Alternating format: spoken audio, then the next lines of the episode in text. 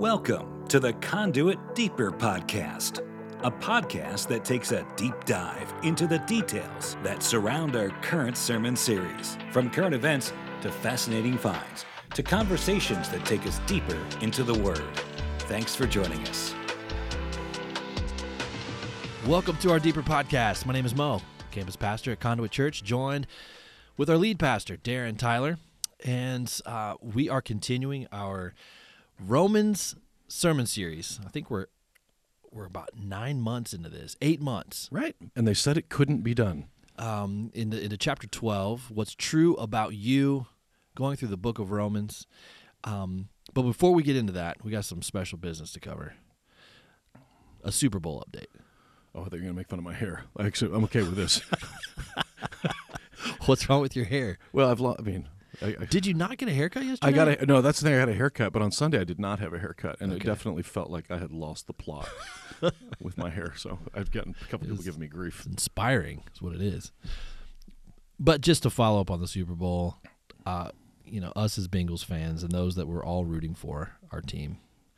Um, it's been a somber week. We came a minute and a half from being world champs, and it just all fell apart.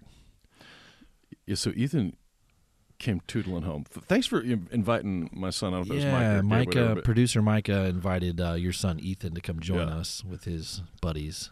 So he, he genuinely uh, thought that was a big deal to get to hang out with you, with you guys, whatever. Uh, the food was awesome, whatever. But he said the minute the game was over, he's like, "I got to get out of here, man." The vibe just totally changed. It was like a funeral. it was like somebody died. No, seriously.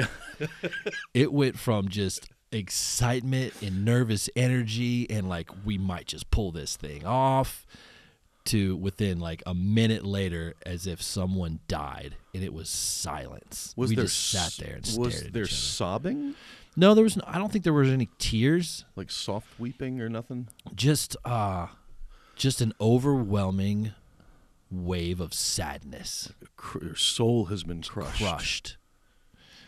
Yeah, it was just really sad. So, so yeah, I mean, Ethan just picked up and he's Oh, like, he "All right, go- we're out." yeah, he ghosted, man. he, he comes tootling home. And by the way, since he's 16, he, I'm sure he cleaned out your fridge, but he gets home and then hits my fridge. he really did enjoy the, the the food spread. I mean, he was constantly in the Was he loading up on the protein? he was loading up. Like, I, I felt like my wife, who's an incredible host, yeah, she's great. uh, made too much food. like I'm like, Oh, oh my gosh, babe, uh, uh, we're not gonna get through all this. And then Ian or uh, Ethan and his two homies showed up, and I was like, oh, we're gonna be just fine. Like they're So was it clean this Asher, out. Asher and Ryan both. That's right. Oh my lord. Oh yeah. That's like one trip to Costco. Just those three on one meal. I quickly realized, you know, we actually made enough food now, Yeah. and it will be taken care of. So yeah, those boys ate really, really good. We all did. It was fun. Well, yeah. So I uh, I was at Don and Holly Plot's house up on Mount Plots. Like, so I, I live down like with the um The peasants. the peasants and the paupers in my neighborhood, and they they rule over us from above and the elite class of Plots Hill and College um, Grove. yeah, and um, and I literally only cared about one thing, which was the halftime show. And what was your takeaway? That I couldn't get anybody to shut up. Like there's something something's happening. We should probably watch. yeah, I'm like, this is maybe like it's the Avengers of hip hop. That's a good way to put it. and you know my college grove people are like talking about like the score and stuff I'm like whoa whoa whoa back Can we turn up the volume? like the, he, that's 50 cent like he is hanging upside down he's recreating his whole thing and it was so my perception of it was this they um it wasn't a halftime level show. Okay. It, it was like a grammys performance. Mm, does that make sense? Like it was super elaborate whatever. Hot take. but it's hard to fill up a an arena and maybe i don't know who knows? Maybe the covid bros got them and they couldn't do fireworks because you spread covid with fireworks. I don't i don't know but um but i mean think back to like bruno mars. Yeah. do you remember bruno mars? Uh huh. i mean i didn't even know who he was he comes out I'm like okay that that Over the a- top. that dude is about four foot tall and he is a star Yeah. so so you didn't have the normal like halftime production of like a like literally a True. small Slavic country of army of people creating this whole thing. Very true. Um, on the other hand, what you had was um, and I was trying to think uh, just on that stage the amount of people that had actually been shot, uh, or one of their buddies had been shot. Uh, the, the, the, the, the per capita Yeah. population of people that have been you know hit with a few shells, as Fitty would say, um, uh, is uh, higher than like country or, or CCM music. I mean, you know, honestly, I don't know. I'm sure how many times you know uh, Curtis uh, has been shot, Fifty Cent, but it's a few.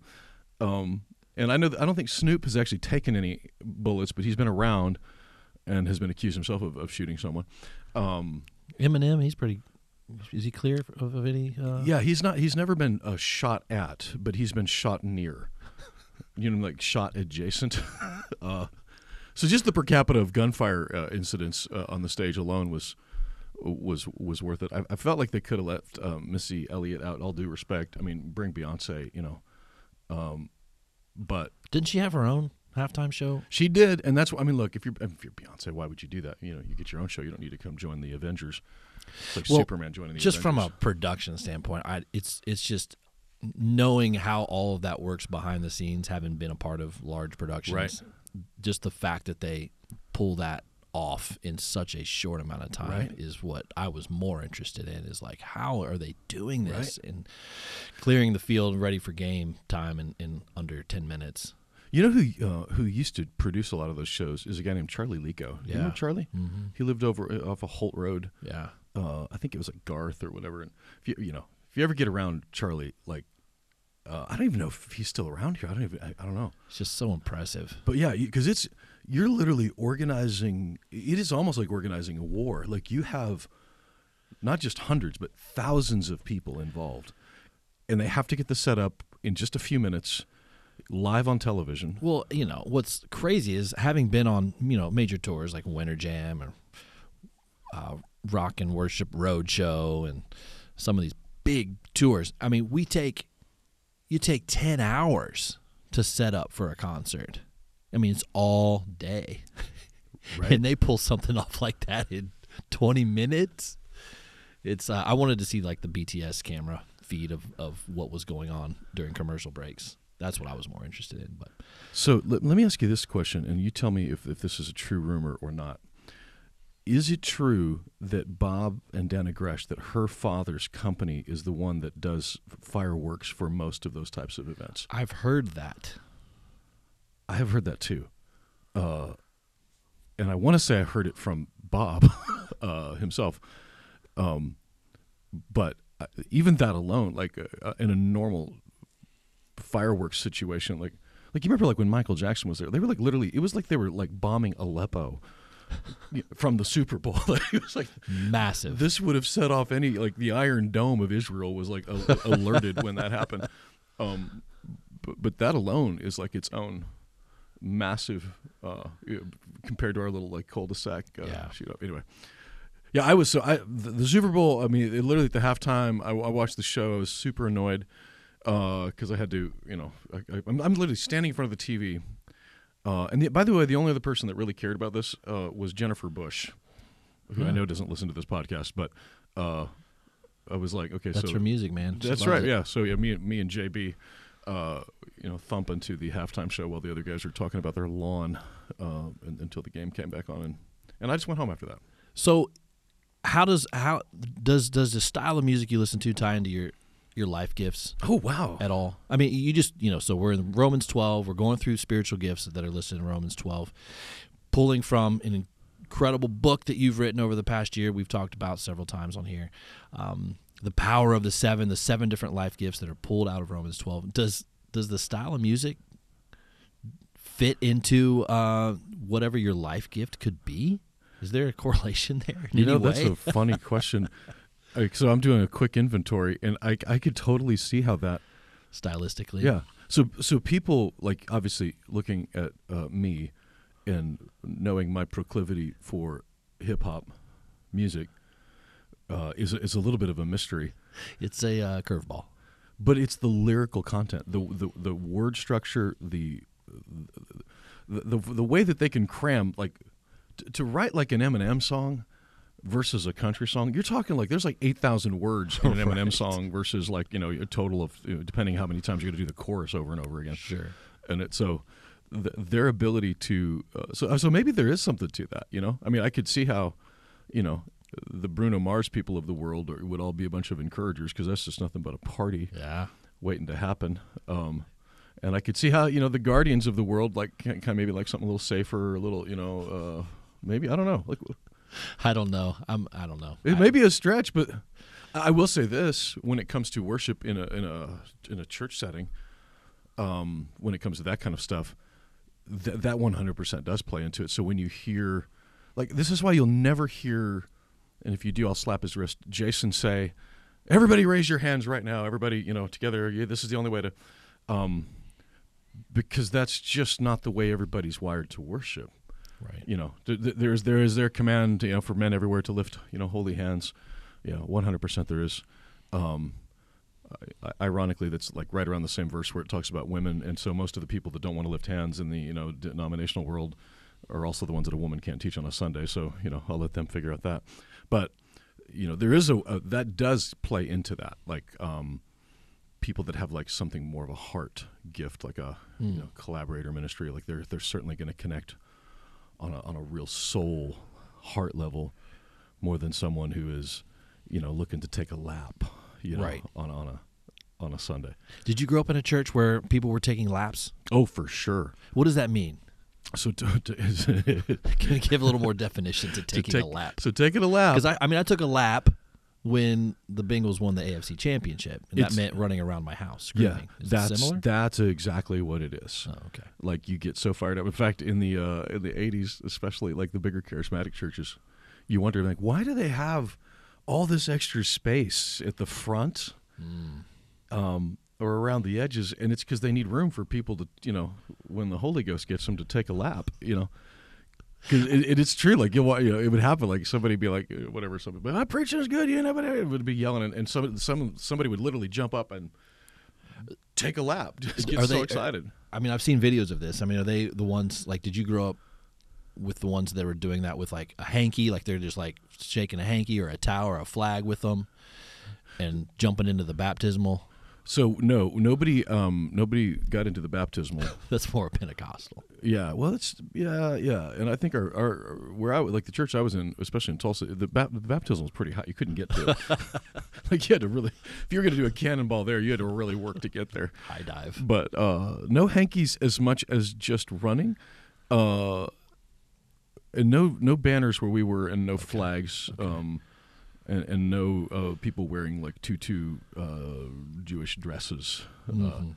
Isn't it amazing all the different little uh, sectors of of, of of religion of denominations Yeah. And, and how they react to different styles and, and music? I mean, obviously, um, my background we had none of that, not even remotely close. I mean, hand clapping was that was pushing it. Right.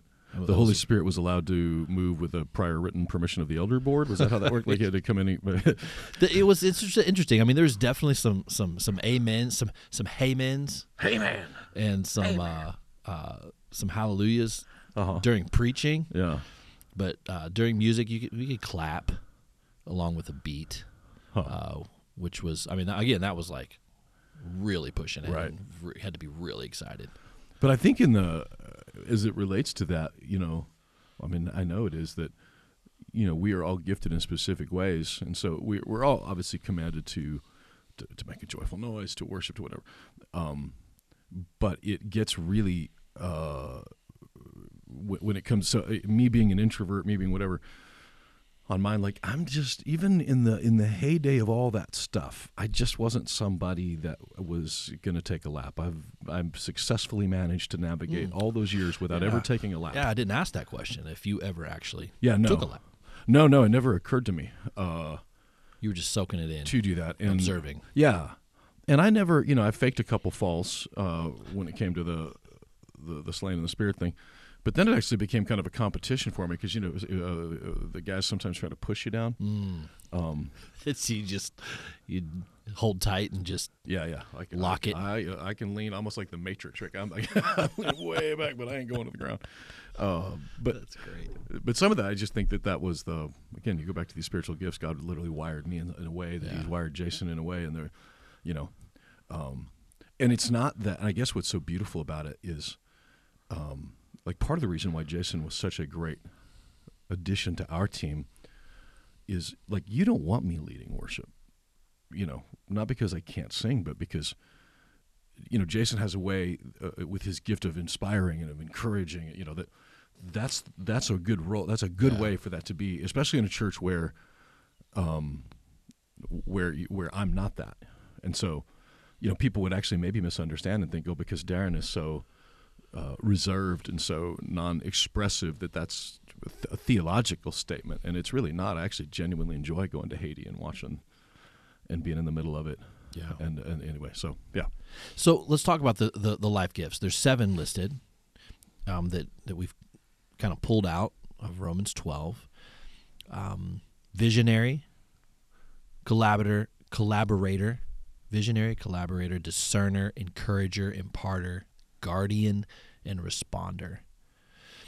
Um, those those are kind of the seven. Now they're listed differently depending on what version you're Yeah. you're, you're reading from in Scripture but these seven um, are more of a kind of an overview of what these gifts um, can look like in in a person's life. yeah. I mean, I guess if you were to Eugene Peterson, this I mean, I didn't translate these words, but I interpreted them Yeah. from it um, you know to try to g- give a little bit of um, a, a, a picture of what it what the gift looks like um, with it. So like well, prophecy being the first one, but you know it's it's the idea that you can see what's possible. Um, now all of us have versions of that in our lives, but there's some that have this gift that that's the actual gift. They can see what is possible and cannot believe that you cannot. And Hmm. they're they're amazing. I mean, it's the, the, they get themselves in trouble all the time. Um, and, and a lot of times it's because you know when you're you're in trouble because you- you're going to be the pioneer. You know, it's the pioneers that end up getting shot. You know, it's the settlers that come behind and and eat the fruits of it. But the pioneer, you know, the pioneers are the ones that get uh, get shot. And so you know, the, the, that one, the gift of prophecy is just you know, I, you can see the future, you can see what's possible, not like in a prophetic, like I can predict the future, like in Ezekiel 38 kind of way, but this is in a practical. And and the reason we call them life gifts is it's in your life, your day to day life. Offer your body, your life as a living sacrifice, living. So it's life gifts is, uh, is where that word came from. And in that specific gift is one that we need. Um, You've mentioned that Peter was a visionary, mhm.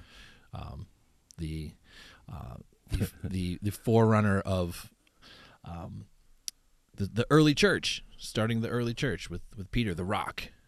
Yeah. He has elements of of visionary personality, kind of a kind of a hothead sometimes. Yeah, well, it is. I mean, it's a he has a uh, Passion. a temper.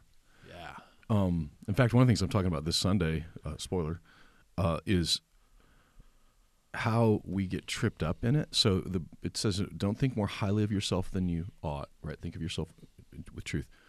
Uh, but when he lists out the these gifts, he actually he says uh, in, in accordance with your faith. This is one specifically for visionary, um, and it's a little bit of a clue of like, okay, but because that's where if if you're that person and that's your gift, um, when you get angry, uh, you, you t- so this is a broad sweeping statement, but m- most people that I know that have had or have this gift, whatever, have a temper problem. It's just Sure. something I've experienced. Sure.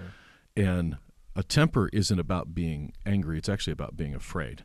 So when he says in accordance with your faith, he's very specifically about be your faith, not your fear, because you can really lead with your fear in this thing. And that's where a lot of feelings get hurt. It's where, and so that's where Peter constantly was just running his mouth, saying stupid things.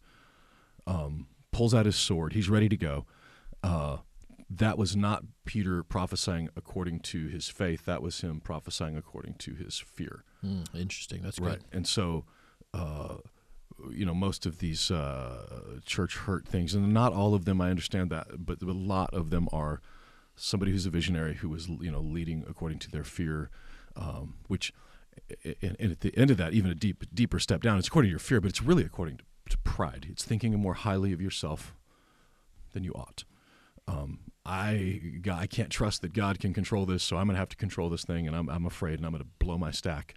Um, and so yeah, Peter, uh, good Lord, over and over again, um, found himself on uh, on that. But it, but here's the thing: when when Jesus was looking for a disciple to say, uh, "I want this guy to be the guy to lead the charge," he looked to Peter because that same um, faith, like when you take and strip the fear away from it, it becomes. Uh, you, it's pretty hard to shut somebody down who's got this gift. It's like faith and passion collide Yeah. and get stuff done. I think of our good friend, um, Pastor Jean Lafleur Jean Le Fleur. Yeah. 100%. in Haiti, uh huh. um, who looking at a situation that's dire, Yeah. however many years ago, and says we got to do something. Not Yeah. not only do we need to do something, we are going to do this thing. Yeah. And never once does he think, well, we don't have enough money for that. All right, Like that doesn't enter- resources, Yeah, yeah. or people. And I can say, you know, I, I, I, I don't think he listens to this podcast, but I wouldn't. I, I, he and I've talked so many times over the years, but you know, when he and I were younger, considerably younger, uh, man, his temper, Sure. dude, his fuse was short, Yeah.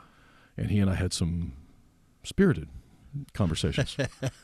um, but I, you know, I looked at it like, oh gosh, yeah, but that was like the that was when he would step into fear and he would prophesy according to his fear, so to speak. But when he was in faith with it, you know, here we are, twenty years later, with a Man. with a school and a clinic, and you know, and he and I are still friends, and you know, Getting some incredible work done there. yeah, one hundred percent.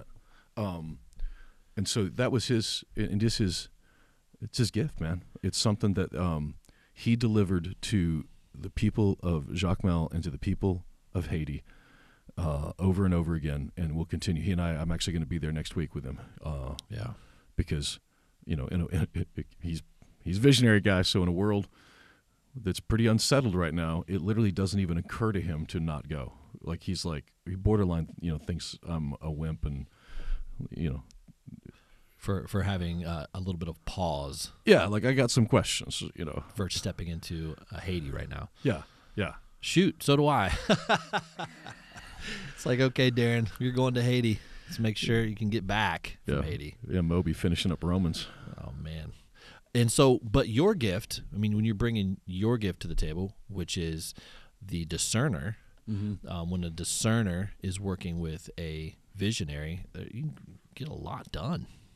Yeah, so teaching is what the um, normal translation is. I think actually everybody from NASB, ESV, I think all of them actually do use that one specific word, uh, which is teaching. It's explaining. It's um, but when you think about what explaining is, it's actually connecting dots. It's connecting information. Thinkers, processors. Yeah, and um, that gift in in particular, it is about the Word of God, for sure. It's not less than that. Mm-hmm. But there's this that gift then extends into, you know, I connect relationships together.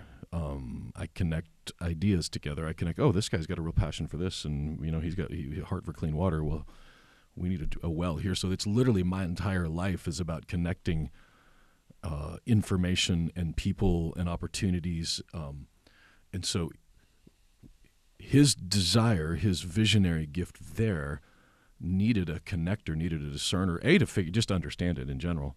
And then, honestly, a lot of what I did, especially in the early days, was actually teaching, biblically speaking, why this even matters. Because that was an important part of it, was in a Western context to show that uh, this is not an interruption of the calling of God in our lives. It's actually central to Scripture. Helping the least of these brothers of mine was not like an add on. You know, it's essential to a church as a worship ministry, it's essential as a youth ministry. Uh, before there was any of those things in Acts chapter 2, they were feeding widows, but they, you know, they didn't hire the youth pastor first. They were feeding widows first. And so that was a part of the teaching gift for me in that. And so you have visionary and discerner, collaborator. Um, those are the ones that that help execute, get it done. Mm-hmm. Um, also, in that particular verse, would be rendered as what specifically? Gift of serving. Serving or ministry are the two most common ones, Mhm. which feel kind of. It was actually when I first thought, well, maybe I should give it a, a, a, a- put a little G, Eugene Peterson twist on it because Mm. you know some of the words feel so um, uh, stale that it doesn't that doesn't sound as exciting to be the gift of ministry or whatever but uh but it's so so much deeper than that like Yeah. it's the, when i say collaborator it's because there's a heart behind it Yeah. That is so um like it's not from their head at all. It is 100% from the heart. So they're hospitable uh you know it's mary and martha right? Like this Mhm. is she's up there doing dishes and the other one's sitting down why are you not because you know someone's got to do these dishes. Someone's got to get this stuff done. Uh so it comes from uh f- from their heart. And boy if there's anything that we've seen in in the church world uh serving like gosh we need that you know uh, you know we're, we're all called to serve right? We're all called to to stand opposed all that stuff is 100% true. But then there's those that have the specific gift. And you see you literally can they're the easiest to spot in a church setting um if if it's at the end of a connect event. And we'll all have job assignments to fold this table but if if none of that was happening uh, look at look who starts folding tables and look who jumps in folding tables, and you're going to see collaborators for days. Sure. You know, now you'll see a responder sitting there talking to somebody while they're folding tables. They're not bad people. They just aren't seeing it. All they're seeing is the heart and the whatever the passion. But the co- collaborators, and I and I use that word collaborator because even in that word serving and ministering, whatever, it's actually a plural idea. Like it's not a singular idea. So it's meant to be a uh, a pack of help, not like a uh, singular. Yeah. Level they're, of help. they're corralling the Yeah. help. They're leading the help. Yeah, and they just see stuff. I mean, it, it was, this is my wife's gift, and she has uh, continually frustrated with me uh, because I just don't see things that she sees. You know, like she made a comment about. Um, I can't remember what in the parking lot there was like a hula hoop and a cone and whatever. And uh, how is it possible that nobody saw that? And well, they didn't. Nobody did. None of us did, but she did. And you know, so she's out there, you know, and getting it figured out. But that's the gift of that. Like it's not that everybody else is wrong or stupid. It's just that, that that's not their gift for it. And um, and for us, for each one of us, it's one of the greatest trips of this is to not get s- so hung up on the way that I'm doing it that because you don't see it this way, that you're stupid or doing it wrong. Uh, although that is 100% my proclivity when I'm around, uh, especially some of the gifts. I'm like, "Oh, how do you? You're, you're wearing me out. Why can't you do it the way that I do it? You know. Uh, and the answer is, is because you're not supposed to. The answer is supposed to. You do yours and you do yours, and and somebody saw the cone in the uh, you know in, in the hula hoop, which I- I'm not. a I feel like Joey might be responsible for a hula hoop. I don't know how a hula hoop got into our parking lot. Kids or youth ministry, you know, there's a lot of there's a lot of stuff happening around here. right? Yeah. So somehow a hula hoop ended up there. And then encourager, which the gift of encouragement is listed pretty clearly there. And I like what you say about that though. It's encouragers just don't give courage, they are courage. Mm-hmm. Yeah, I mean, don't you, don't you experience that? Like you feel inspired, you feel better when you're around them. You feel, and it's two different, I think, versions of it. Almost, it's like the way they live their lives is encouraging. Like they get so much done in a day. They have so much joy with it. They're, you know, they're most of the people that I know that, that have that gift have, have actually accomplished quite a bit in their lives as well Yeah. because they've got like energy for days, Yeah, for days sure. and days, like whatever, like. I'm like the uh, the iPhone battery that's been used for a long time. Mine goes down real quick. There somehow doesn't seem to do that, but No. uh, and man, it- it's I mean it's Jason in our world, our context, our worship leader uh, is that, but it's also Joey. It's Our uh, worship or yeah. our uh, kids ministry. yeah, kids ministry. Uh, Audrey, who does our pre-K, there's just there's a real inspiration that Kids that, at heart. yeah, actually, boy, that's an understatement. That's hilarious. The more I think about it, I never thought of that. Yeah. That explains a lot. Right. Um, but it's like there's so much that um, I, I I'll, I can think through a hundred things and make you incredibly lonely and boring. Um, so I like to surround myself with these folks because they actually pull out uh, that part of me, the fun part of me, that, that that's somewhere in there. And if, even if I'm not having fun, I, they're having fun. So I'm you know I'm by default, by de facto, having fun with them. They are eternal optimists too. Like Mhm. it's nothing you can't overcome. We can do this together. Just stay focused. We're gonna have fun doing it. Um, encouragers, yeah, I mean, we all need encouragers Yeah. around us uh, in our life. And next up would be imparter, which is the gift of the gift of giving or generosity. Yeah, kind of, but not financially.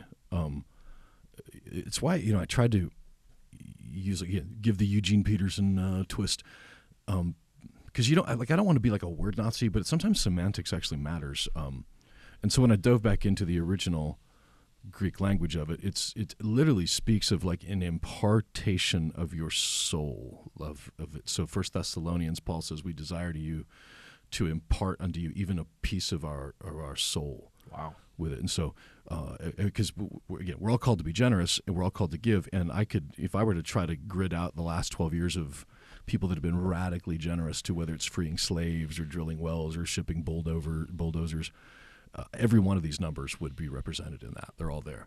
Um, so this is deeper than that. This is like a um, like when you look at it in, in, in the scriptural context, it's like an imparting of your soul, meaning you literally want to bring peace into the situation. I'm imparting my preferences, my desires, so that there can be peace in this. Imparting their time and attention. Yeah, yeah.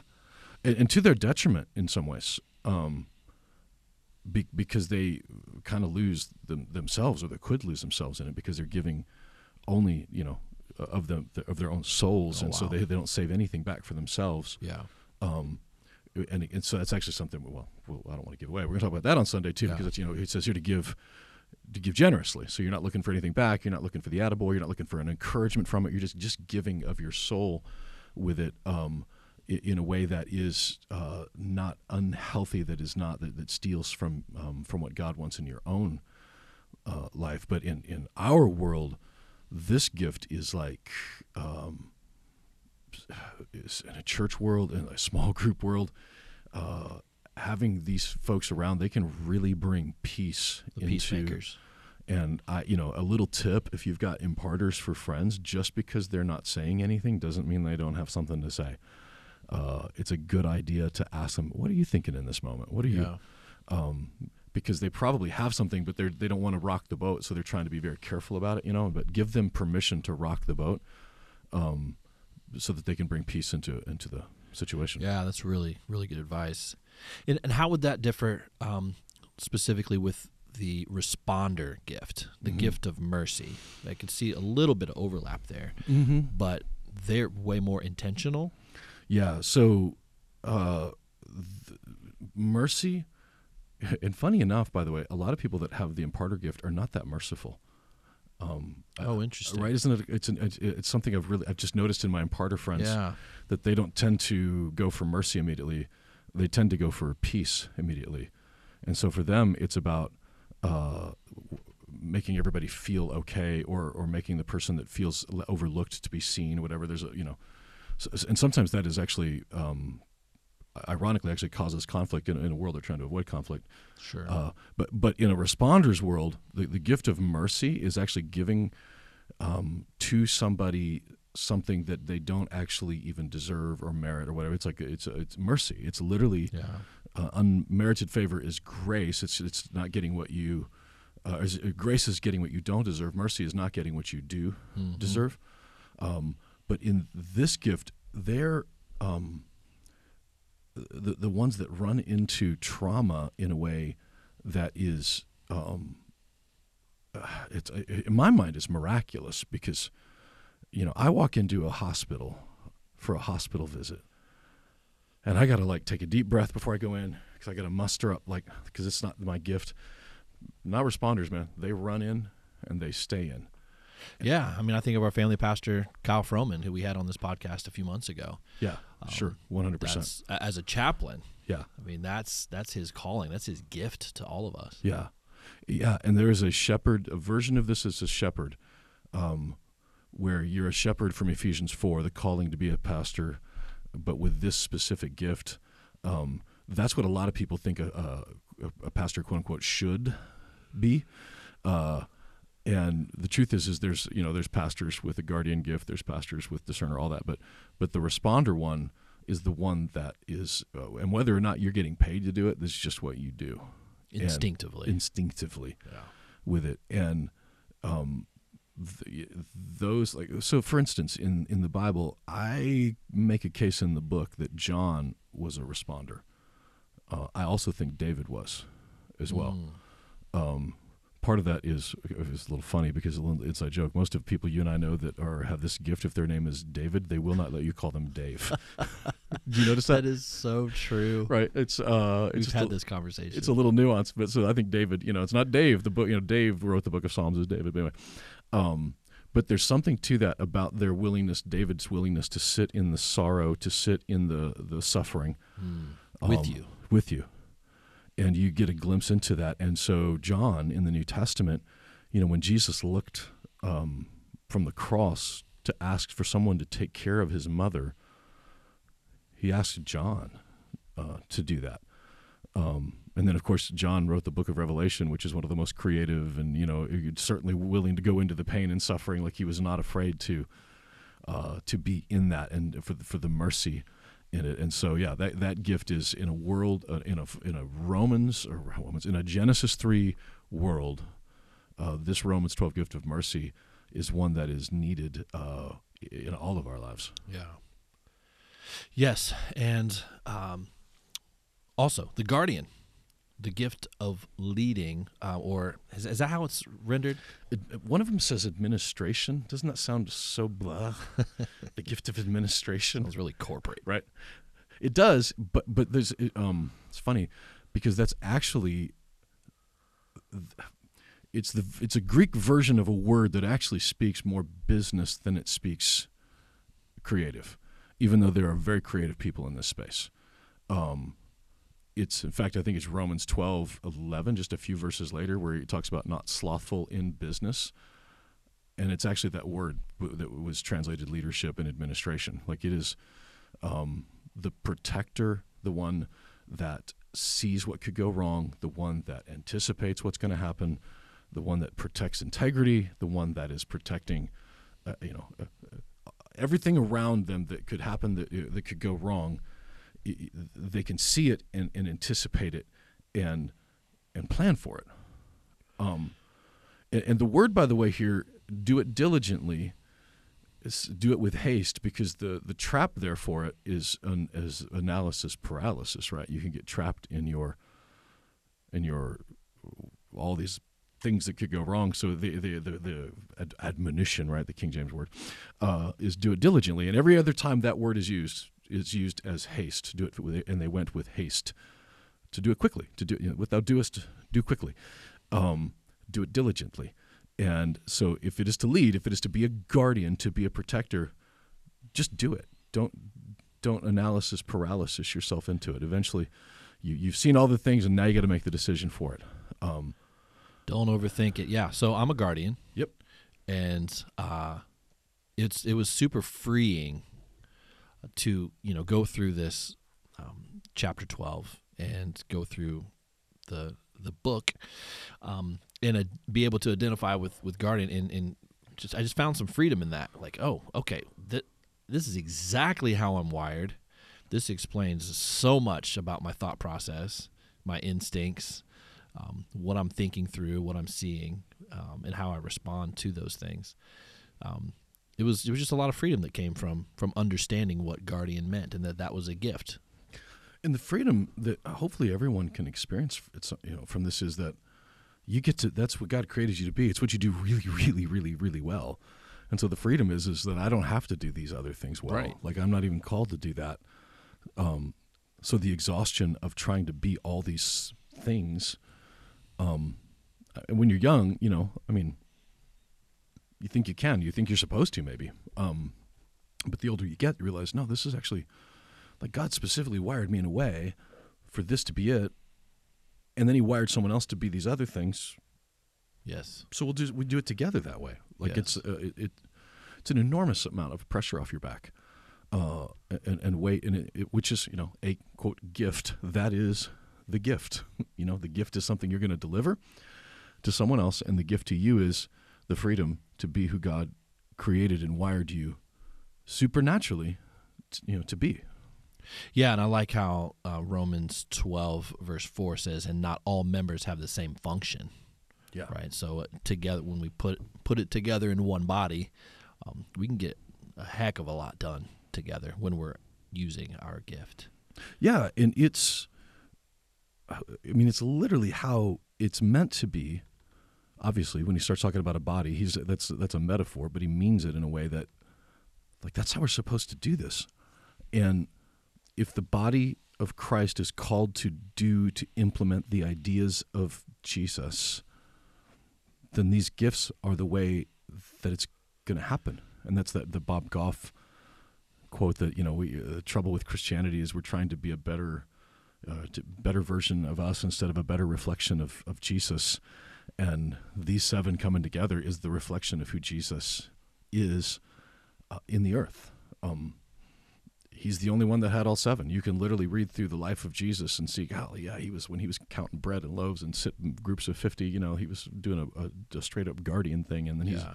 throwing over tables in a temple. He's in the visionary thing. You know, they're, the, the, those gifts are there, and so to me, one of the, the the trips that I used to do is you and you'll still hear it like, well, Jesus would never do this or Jesus would do that, and they're pointing out one specific part of who Jesus was as the end all be all. So Jesus did love his neighbors as you know, love your neighbors as yourself, and Jesus overturned tables um, uh, of it. So it's not that we don't get to pick and choose which parts of Jesus were actually Jesus, and that everybody now needs to be that version. It's that okay, this my version of uh, the way that I re- whatever reflect Jesus is through his teaching gift. You know, you reflect it through the guardian gift, and we reflect it. You know, all seven in a, in a room can reflect it uh, with all seven of the gifts. Yeah, and that all became very magnified and enhanced over the past two years as a staff as we've led through um, this COVID era, this pandemic, which I don't want to call it a pandemic anymore because it's technically not.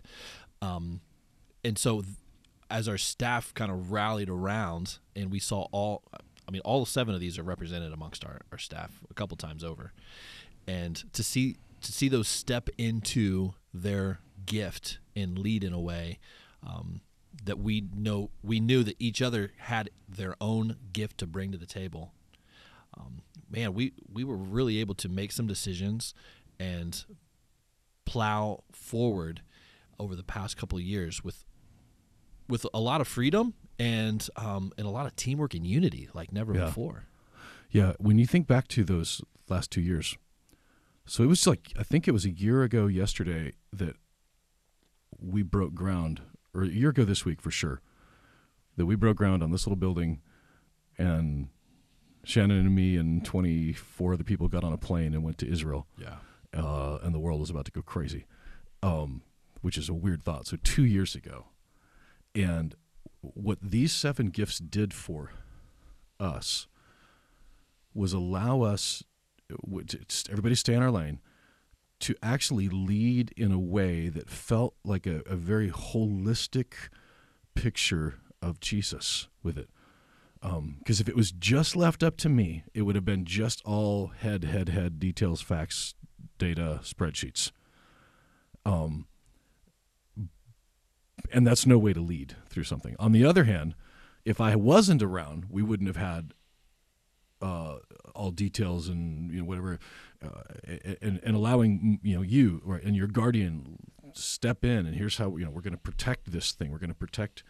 Uh, and by the way, it wasn't ju- it wasn't just we got to protect each other. It was protecting uh, the truth in, Yeah. in this, um, because the truth mattered to us, and and, and I you know I think through it like some people so when I would hear somebody say something like, "Well, I, I, I, if it makes somebody feel better, then I was willing to do X, Y, or Z." You know, if if it makes somebody feel better, why wouldn't you guys mask up your church on the first Sunday back if it made people feel safer, right? F- frustrated when I first heard it, it made me want to like claw my eyes out because I'm like, well, what if it's not true? Like, what what's true about this and what's not true, and then how do we balance that? And which is your discerner gift brushing up against someone's uh, imparter gift. For sure. And and there were those who definitely looked at what we did and thought we were cavalier or whatever. And and I think back, you know, it's probably, you know, hey, they they were really in a in a in a gift of their own. Um, and didn't see, you know, or what, you know, didn't see because it almost sounds like they were. I don't mean to sound like they were stupid and didn't understand it just because I did and they didn't, because we certainly made mistakes and we certainly didn't do everything right. Um, but for the most part, like when somebody said that, yeah, I'm just doing this to make them feel better, you know that's somebody that there's a gift inside of there of peace. Um, It's also just not true. it's not true, and there's a little bit of a I wonder. You know, when it says if your if your gift is to give, then to give generously. Um, generously doesn't m- means without any expecting anything in return. So if I'm giving you peace just to make you feel better, um, I'm actually getting something in return for that, which is now I don't feel bad. Um, so technically, was it about them not feeling bad, or was it about the person experiencing them to not feel bad? That's good.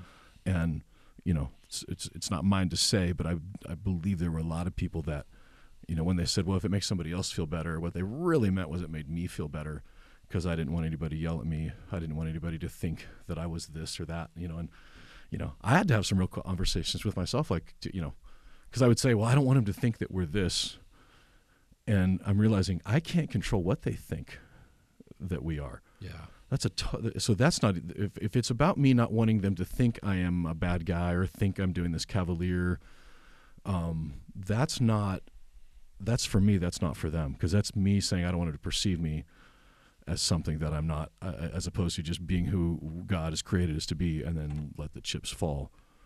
Yeah, I mean, may. it's definitely interesting to look back and see how different churches, just even in our area and you know across the United States, um, each church led with maybe a, a pastor or lead pastor that's with one of these seven gifts and how they all responded in different ways. I mean, Yeah. a, a visionary pastor um, could care less what anybody would think or feel. they're just doing whatever they say they're going to do. right, right. um, regardless of, of feelings. Um, and there's consequences to that too, right? I mean, Sure. and that's and that's kind of the same all the all the way down. But for for us and, and for conduit, I mean, we we kind of linked up with a, a discerner and a guardian, kind of came together and just have exhausted ourselves, uh, hopefully in in a good way, of um, getting down to the kind of brass tacks, like the bottom line of truth Yeah. across the board, um, and bringing that back to to our church body and making decisions out of that.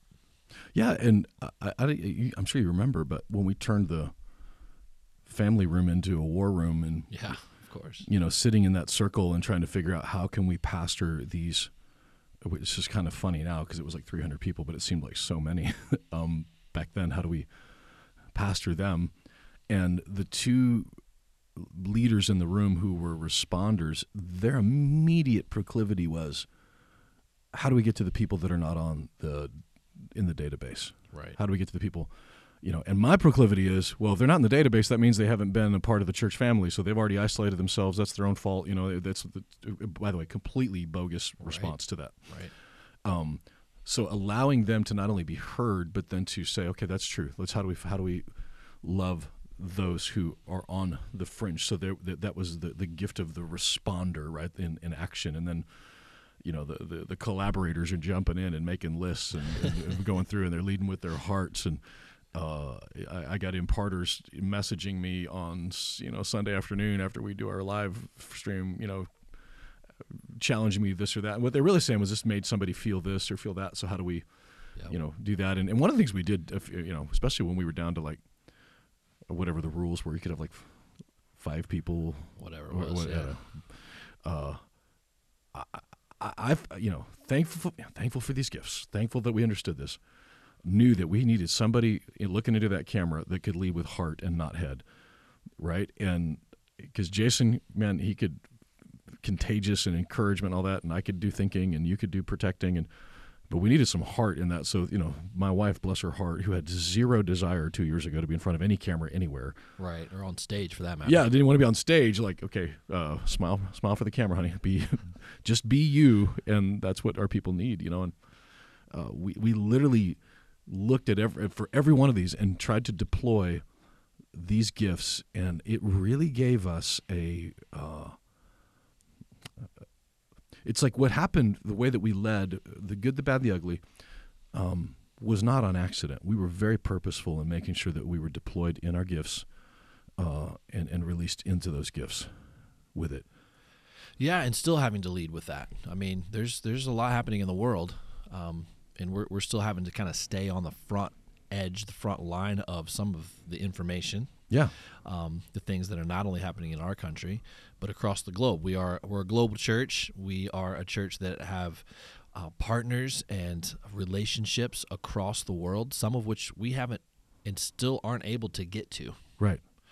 because of of what's happening um, with lockdown laws or um, mandates, etc. Um, and we've got we've got brothers and sisters in in Africa that we're having a very hard time getting to. Um, and some some of that's opening up, but some of it's getting a, a little stricter. and so we're just we're having to do a lot of, of diligence to figure out where we can and can't go. Which, again, deploying our gifts, like that's the one place that we, I, I think we shine pretty brightly with it. Um, and, and but you know, look, it, when you hear a pastor say, um, I, don't really talk about this stuff. I don't want to be divisive. I don't, you know, understand they're probably saying it from that's their gift. You know, now I, I you know certainly I could challenge that and say that you should or whatever. Um, but what, what in reality is is hey, this is this is who we are. This is our gift. So when you hear somebody like a Jack Hibbs, and I know he ruffles a lot of feathers, or Rob McCoy or Amir Tsarfati, whatever, like they they have a gift that's very important to the body of Christ. And it's not that every pastor now needs to lead like they lead. Um, it's just that that's a gift that they're delivering to the body of Christ. And so what we deliver to the body is the gift that you know God has brought into Mo and Darren and Conduit. And you know it's it's going to look a little different than other churches and. Um, but but uh, you know this is specifically you know it's like a this is a, a guardian discerner led operation here this is like we're you know, we're the ones making decisions that are very much fact based and uh, very little feeling based Yeah. and as it relates to these you know to these restrictions as it, as it relates to even opening in June of 2020 but as it even today 2 years later we're going to figure it out and how to get uh, the people how to get the gospel into the nations uh, COVID does not uh, give us a timeout for that, um, and so it means you know parsing information. It means trying to you know synthesize and figure out what's happening, um, and you know look at with a side of uh, also looking to the future, Ezekiel 38, and knowing that God's prophetic calendar is 100 percent still on schedule, that He is not asleep and not surprised. And what do we get to play as a part in that prophetic calendar? Yeah, I mean to that point, I mean there's a lot happening right now. If you're if you're if you are paying attention, then you know what's going on with Russia and Ukraine at the moment. If you're not paying attention, you should probably be aware of what's happening with Russia and Ukraine right now. I mean there is uh, they're setting up for they're setting up for an invasion. It's it's it's hard to tell exactly what's going to happen, but the you know Russia has 150,000 troops along their border, um, which obviously borders against Ukraine, but also Belarus, um, Moldova's over there. Are, are, how good are you are at uh, at your map? Like, do you know? Do you are you are you pretty good at Mhm. knowing where everything is? I was Yeah. pulling this up today. I was trying to give myself like a little uh, geography lesson to try to figure. Okay, could I find Serbia if I really Right, needed to? It, yeah, find it on a map. That's Um, hilarious. Yeah. But like, but you know, the Black Sea right now has over it's forty plus Russian naval ships perched, ready to roll. how many? 40, 40. They've got it on lockdown as we speak. And then I saw this morning as well that uh, Erdogan over in Turkey is arranging. He's trying to arrange a meeting between Zelensky, which is uh, the, the president of Ukraine, and Putin um, this week, which is really interesting. And I want to dive into that. So, that, you know, Interesting. that's so, Turkey. That's Prime Minister, or is that President? yeah, it's President Erdogan. Erdogan in Turkey is trying to host, is attempting to host Zelensky and Putin um, for a meeting. There's just there's just so many uh, variables there um, that that could go any direction. Um, And the question, you know, that uh, I, don't know, I have is, you know, there there is a war that was prophesied in Ezekiel 38 um, that has not happened yet. yeah, You know, 400 give or take prophecies in the Old Testament that have that came true in Christ's first coming. Everything from his no bone would be broken to his hands being pierced. I mean, the whole thing. It's just Jesus. But then there's this other trail of, of, of path of prophecies that have not happened yet, and Ezekiel 38 is is one of them. Um, verse 1 uh, the word of the lord came to me son of man set your face against gog which is a leader in magog of magog and in meshech and tubal and prophesy against him and, and, and literally throughout history most people in those uh, contexts would say uh, experts would, would say that's actually russia probably a little bit of georgia i mean not the not, not the peaches down in georgia georgia but The georgia country. yeah the country of georgia um, and, and Ukraine is part of that territory. Uh, so Meshach, Tubal, um, it's like north, basically north. Meshach is north of the Black Sea, so it's southern Russia, Ukraine, and uh, and Tubal is central Turkey. Um, And Turkey is south of Black Sea. yeah, so these are. And by the way, these are sons of Noah. It's a whole. the- This the the, the, the Jewish prophetic calendar is, is it's all very tied together. But you know, is it possible that Meshach and Tubal, right, Russia, um, Georgia, Ukraine, and Tubal, central Turkey, uh, that they're setting up something for this? Um, verse 4 I will turn you around, I'll put hooks in your jaws and bring you out with your whole army. Right, your horses, your horsemen fully armed in a great horde with large and small shields, and all of them brandishing their swords. And then Persia and Cush, right? Uh, Persia, modern day Iran. Like well, you, you literally, when you can start cross referencing your Bible with the uh, Drudge Report, Right. um, you're like, oh, that's one. Yeah, there's one. That's Which one. Drudge Report got called out yesterday as Russian propaganda. Oh, that's hilarious. Yeah, they they um they got called out big time by by Putin and everybody else. Um, Propaganda no, I'm for sorry, U- Ukraine. Uh, yeah, pro- propaganda for war. interesting. Um, it, it was all it was all over uh, the the interwebs yesterday. How it was a uh, inside propaganda site. I have stopped going to Drudge Report. I used to check it every morning, and about a, a, two weeks into the pandemic, I was done.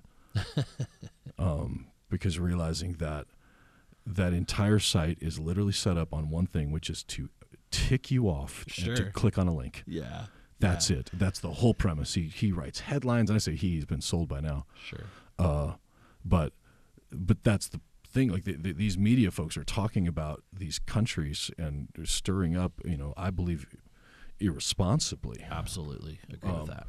in a way that is. Uh, uh, not unlike the, uh, the pandemic. Like this is not. like, This, it's kind of funny because it's not like the first time the news, uh, corporate news organizations, have been accused of being irrational and irresponsible. Um, like that's kind of the way it's always been Sure. um, but but we're just you know we're seeing it again right here, and you know I, and I say that with the full hope that you know maybe this is what God is doing. So you know you can look at and say that you know forty five uh, those that hated him, God had a purpose and a plan for him in there. He's got a purpose for president for number forty six in there. Like he's he is when he says, "I will put a hook in your jaw. I will drag you." Like God is not not in control of this, um, and it doesn't mean we ignore it. It doesn't mean that we don't prepare or are not aware of it because it's just going to happen anyway. Uh, if anything, it means Matthew 24, 25 are more important than ever, right? In in the context of the end of the age, there will be wars, rumors of wars. There will be people put in prison. There will be uh, taken off and uh, persecuted and run to the mountains and all that. And and in that context, he says, you know, uh, did you feed me when I was hungry? Did you clothe me when I was naked? Did you visit me when I was in prison? That was all in the context of the end of days. Yeah. And so, as a church, you know, the guardian and the discerner, that those gifts are as important as ever, so we can be ready for whatever happens. We have missionaries in Erbil, Iraq, Yeah. right? We have missionaries in Beirut, Lebanon. Like in these places are people uh, positioned to to love the least of these brothers of mine at a, at a time when the, something seems to be happening inside of Israel, outside of Israel. Uh, You know, again, all prophesied years ago.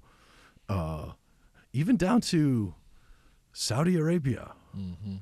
Sheba, man. I mean, it's like, was it this week that UAE that there was a um, uh, the the prime minister or something of Israel Yeah. was in La- UAE? last week. Yep, and um, the Israel um, deputy, I think it's the deputy prime minister, visited um, UAE and Bahrain, which is again like that's just uh, unprecedented Yeah, I mean, relationship.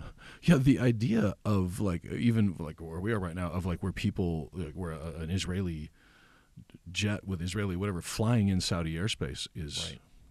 Yeah, I mean, there's definitely pieces of the puzzle that are all kind of moving right now. I mean, it, it is at a fever pitch in several parts of the world.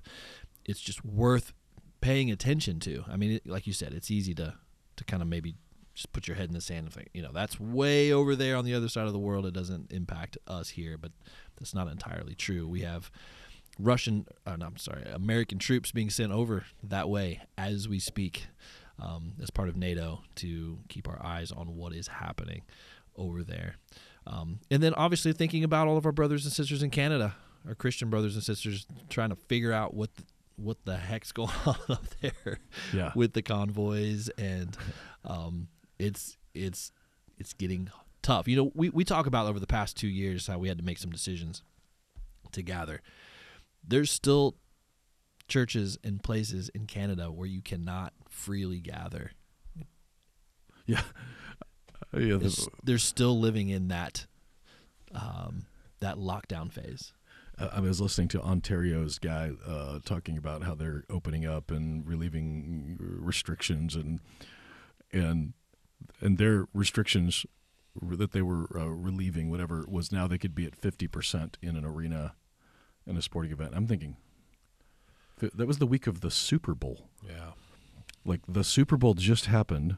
I don't know how many fit in there, but a lot. I think they said they had seventy thousand Seventy thousand unmasked, and in L.A. County. right? And so Ontario, you know, it's not next to it, but it ain't far from it, and the same part of the country. And they're celebrating, or that we're supposed to be grateful for. Oh, now we can do fifty percent when your your neighbors to the south just did the Super Bowl Mm-hmm. with it. Um, and to you know, to our brothers and sisters there. I mean, I guess that that's the, um, when it comes to spiritual gifts for us, like we're going to continue to lead with discernment, with with guardian, with all these seven gifts, um, because ultimately, and actually Mo's going to be teaching on that in a couple weeks. We still got to get through the, the rest of Romans. You know, love your enemy, feed those who are hungry. Uh, th- he literally lays out now that we've got these seven gifts. Here's what we're supposed to do with them, and um, you know, speaking the truth is certainly one of those things. And honestly, I can't wait till we get to Romans 13 Mm. because how many emails did we get in the last years about that? Anyway, we'll talk about that later. Yeah, that'll be fun.